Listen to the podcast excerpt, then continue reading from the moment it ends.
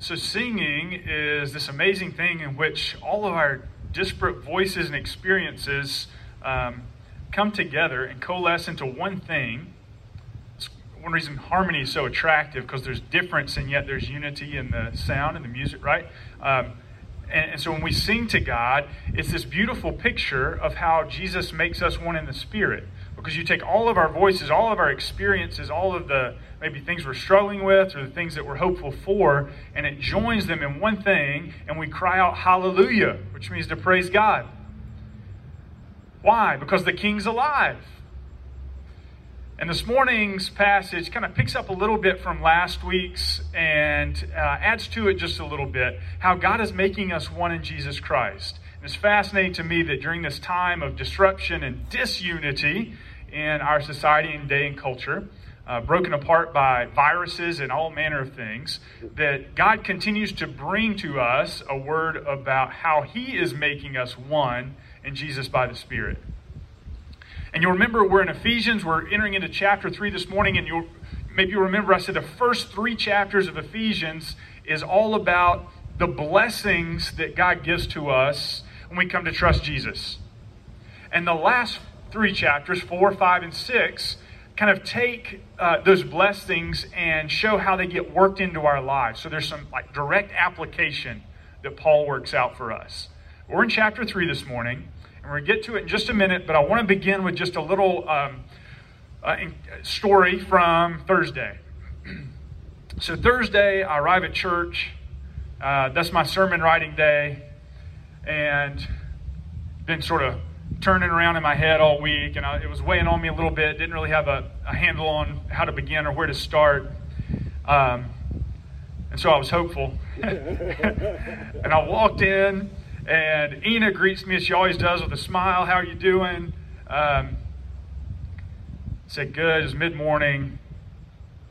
She said, We've already had some excitement at the church this morning. I said, Oh, no.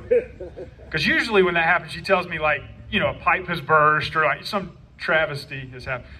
I said, What's happened? She said, The fire truck was here. I said, Oh, no. the fire truck was here. She said, Yep.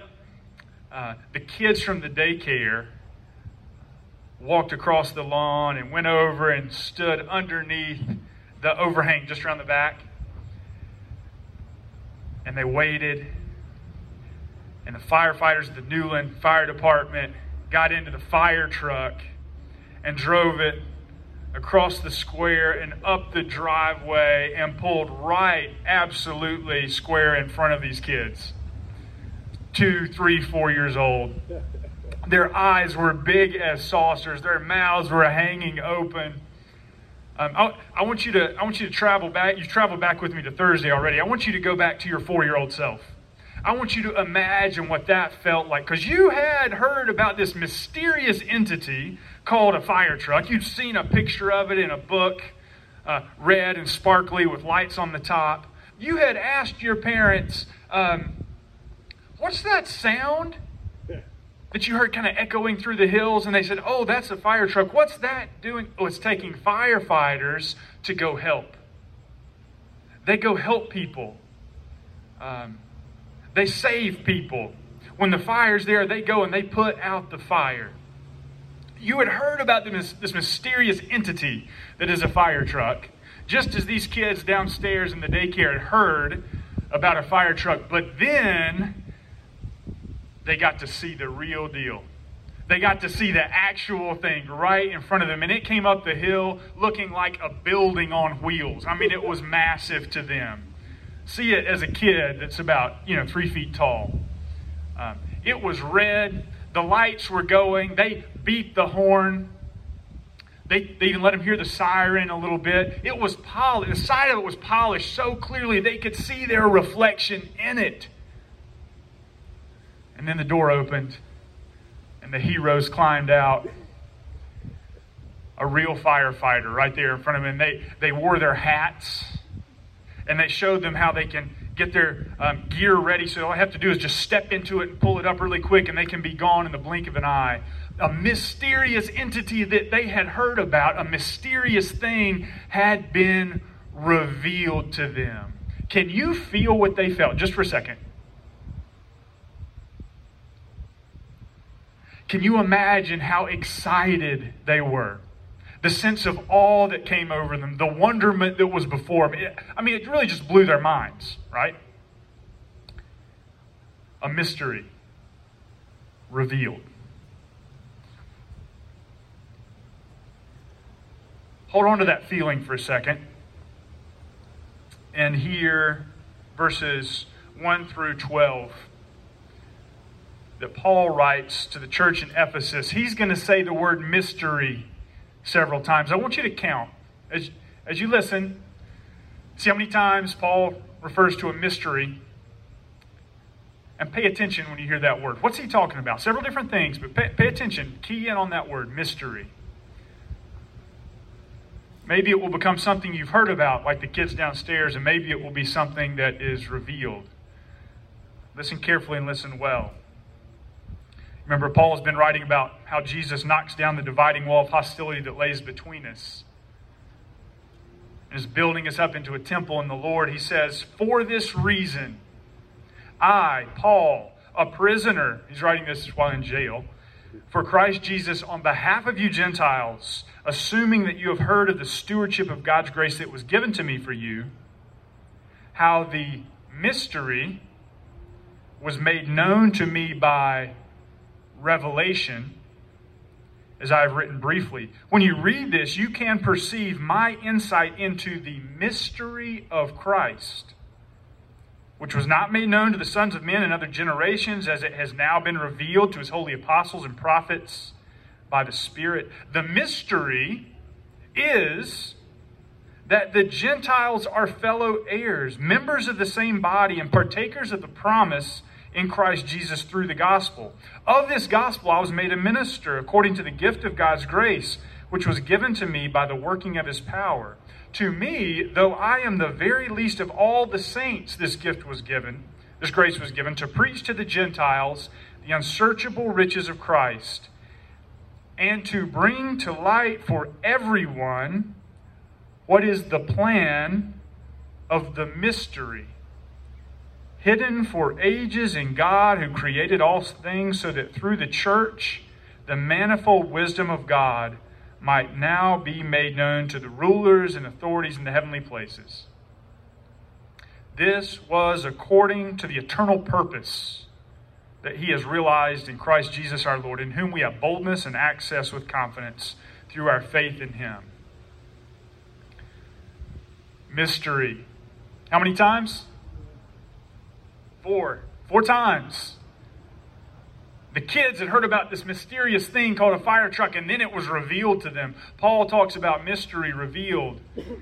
Maybe you had to go back to being four to kind of sense what that mystery, mysterious thing feels like. But here's um, here's the thing: anytime we actually pay attention, we encounter mystery in our lives. You remember before the pandemic, we were having family night supper every Wednesday, and I was taking five minutes to do a little theological reflection with you. I was pulling from John Leith's basic Christian doctrine or teaching, and we just have a little offering each time. In chapter 3, he begins um, to talk with us about the human condition. And he says that human life is actually bounded by mystery. That's mean it's like it's encapsulated by mystery. There's certain things that we know, but there's so much that we do not often we get in our routines and we sort of miss the mystery. But when we pause for a moment, pay attention, and we look up, chilly though we may be, at this absolutely beautiful blue fall sky. We catch our breath a little bit.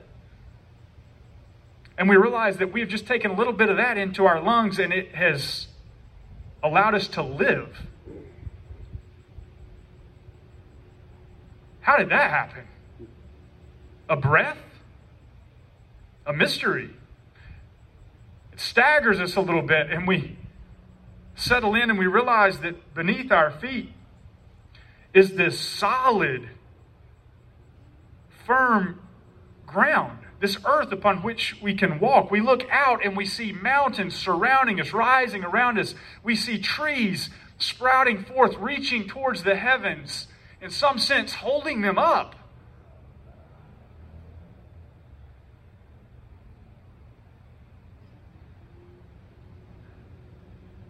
We look around and we begin to see other human beings, much like us, mysteries walking before us.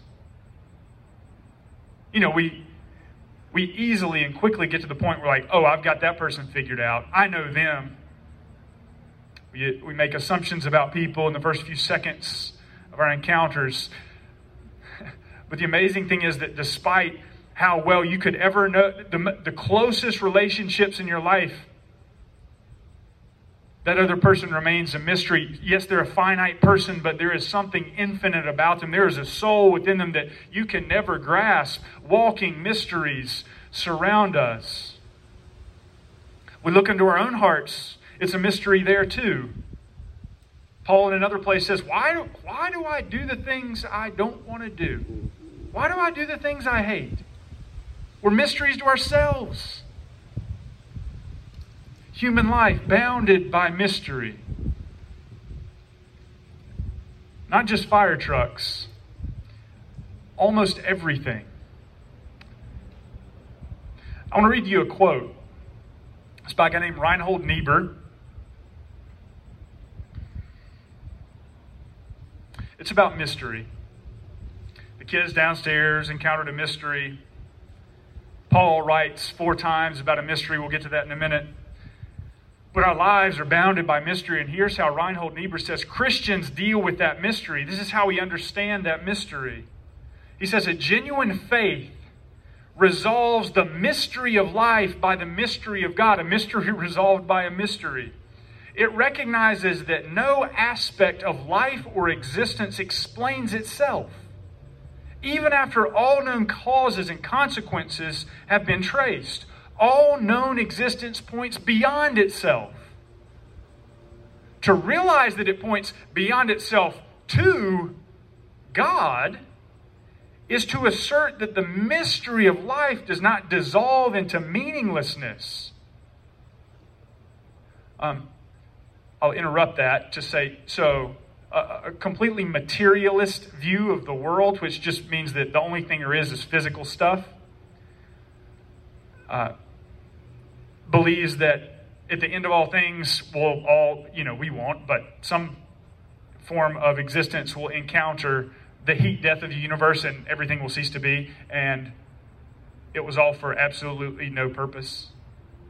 So, so to say that life points beyond itself to God means that it doesn't dissolve into meaninglessness as other ways of understanding the world um, would say, but faith in God is faith in some ultimate unity of life and some final comprehensive purpose which holds all things together. That sounds like Paul talking about Jesus, doesn't it? A genuine faith does not mark this mysterious source and end of existence as merely an X or a big question mark or as an unknown quantity. The Christian faith, at least, here he's talking about us, is a faith in revelation, mystery revealed. Faith in revelation. What is revelation? It, it it believes that God has made himself known. It believes that he has spoken through the prophets and finally in his Son. It accepts the revelation in Christ as the ultimate clue to the mystery of God's nature and purpose in the world. If we want to know, so the mystery of life is resolved by the mystery of God. The mystery of God has been revealed to us in Jesus so that we have this ultimate clue to God's nature, who He is, and His purpose, what He wants.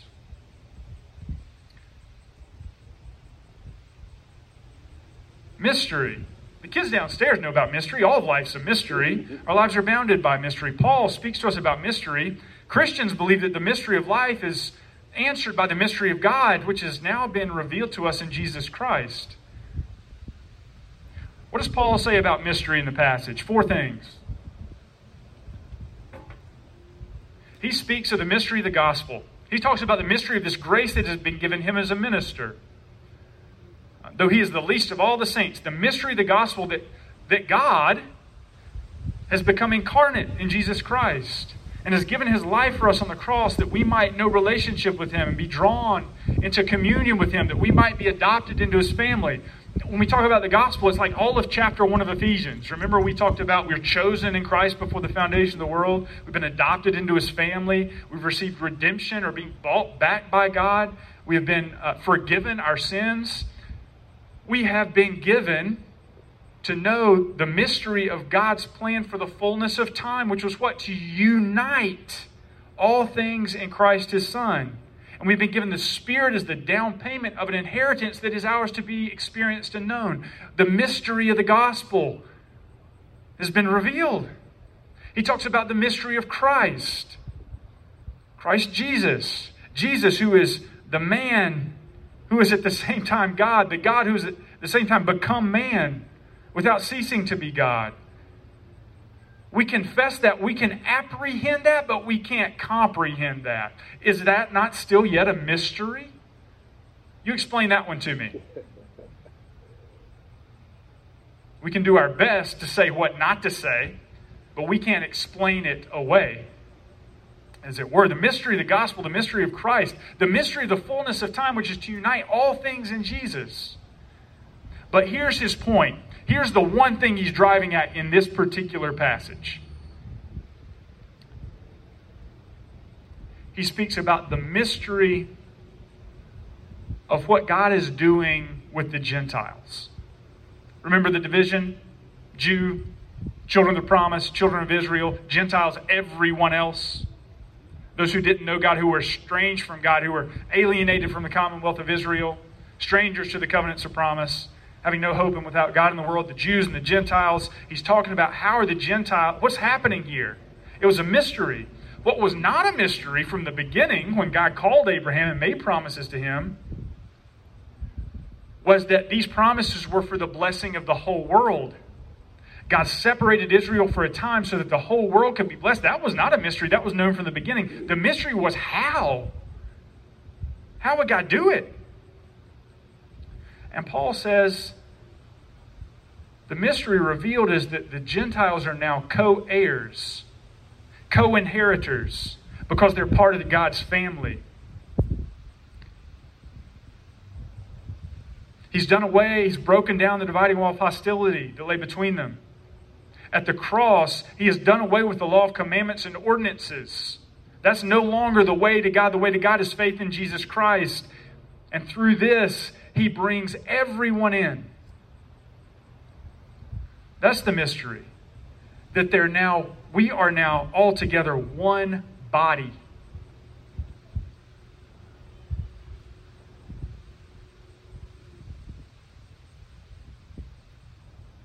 A mystery revealed. So maybe because we don't live in first century, you know, Israel, this the, the division between Jew and Gentile just doesn't get us. Like that just doesn't. I mean, it's hard for that to move me, honestly. Like I read that and I'm like, okay, like I understand what's happening, but it like I don't. It doesn't grip me. Maybe it doesn't grip you. Maybe when you hear that mystery revealed, you you don't stand in awe as your four year old self did before the fire truck. I don't know. Maybe you do, and if so, praise God. But but we do live in a time that's divided, don't we? Time that's polarized, a time marked by division, a time marked by things breaking apart. So maybe instead of thinking Jew and Gentile, when you think about Jesus breaking down the dividing wall that lies between us, about Jesus making us one in himself, maybe you can think about all the ways in which we like to divide ourselves. You know, do you squeeze the tube of toothpaste from the top or the bottom? Those are fighting words right there, aren't they? Or do you like masks or not? Or do we want to be inside or outside?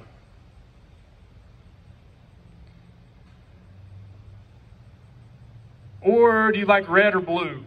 I'm not talking Carolina and State. Republican and Democrat.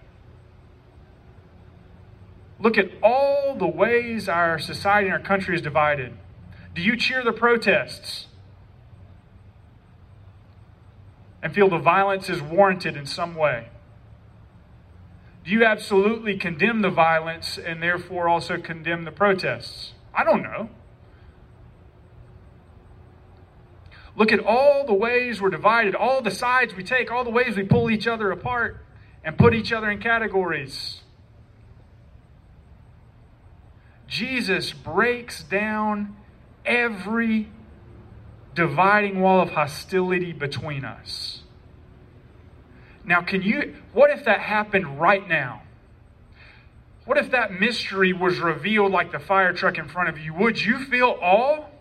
Would you feel wonder? Would you say, My God, how great your love is? And that you have died for that to happen. That your love is so powerful that it washes, it takes away all those things. It doesn't mean the distinctions are gone. When Christ makes us one, it doesn't make us less of a person, it makes us more of a person.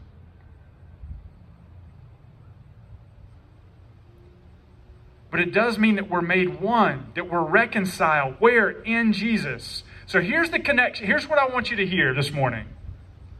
Not just a sense of awe and wonder at a mystery revealed, or a mystery hoped for, or a mystery accomplished that has not yet come in all its fullness. Christ making us one by the blood of his cross. I don't want, I think wonder and awe is something that you should always feel so that you might turn that into worship and praise and sing hallelujah. But let's learn from the kids one more time. Remember, not long ago we were in Luke, unless one receives the kingdom of God like a child, you shall not enter it. Let's learn from the kids.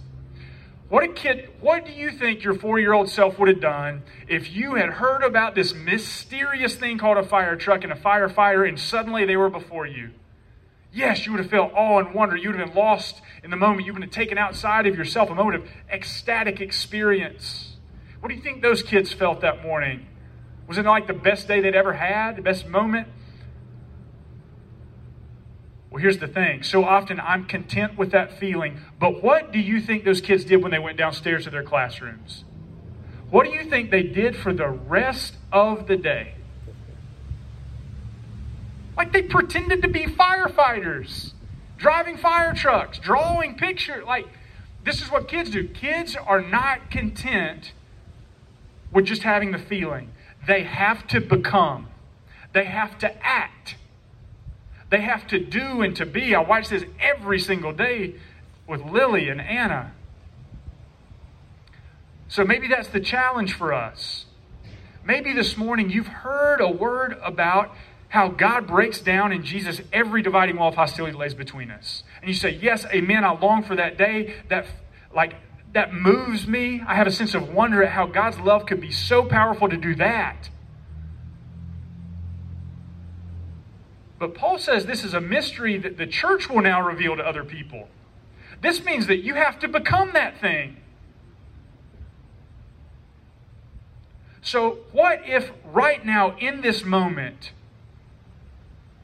you resolved that in every action, every encounter, every moment that you experience with another human being or online or in any form or fashion, you spent pointing to the unity that is available to us in Jesus Christ and the powerful love of Jesus that breaks down every dividing wall that lies between us. What if that's, it doesn't mean you can't have uh, ideas and beliefs about how that would take shape or how society is shaped or anything like that, but it does mean that you have a priority. It means that your chief end is not to work out this lesser thing, these things of lesser importance, but your chief end is to point to Jesus and the love he has for all of us. What if you became the kind of unifying person that Jesus is and has given you to be? What if our church became that? Do you know what might happen?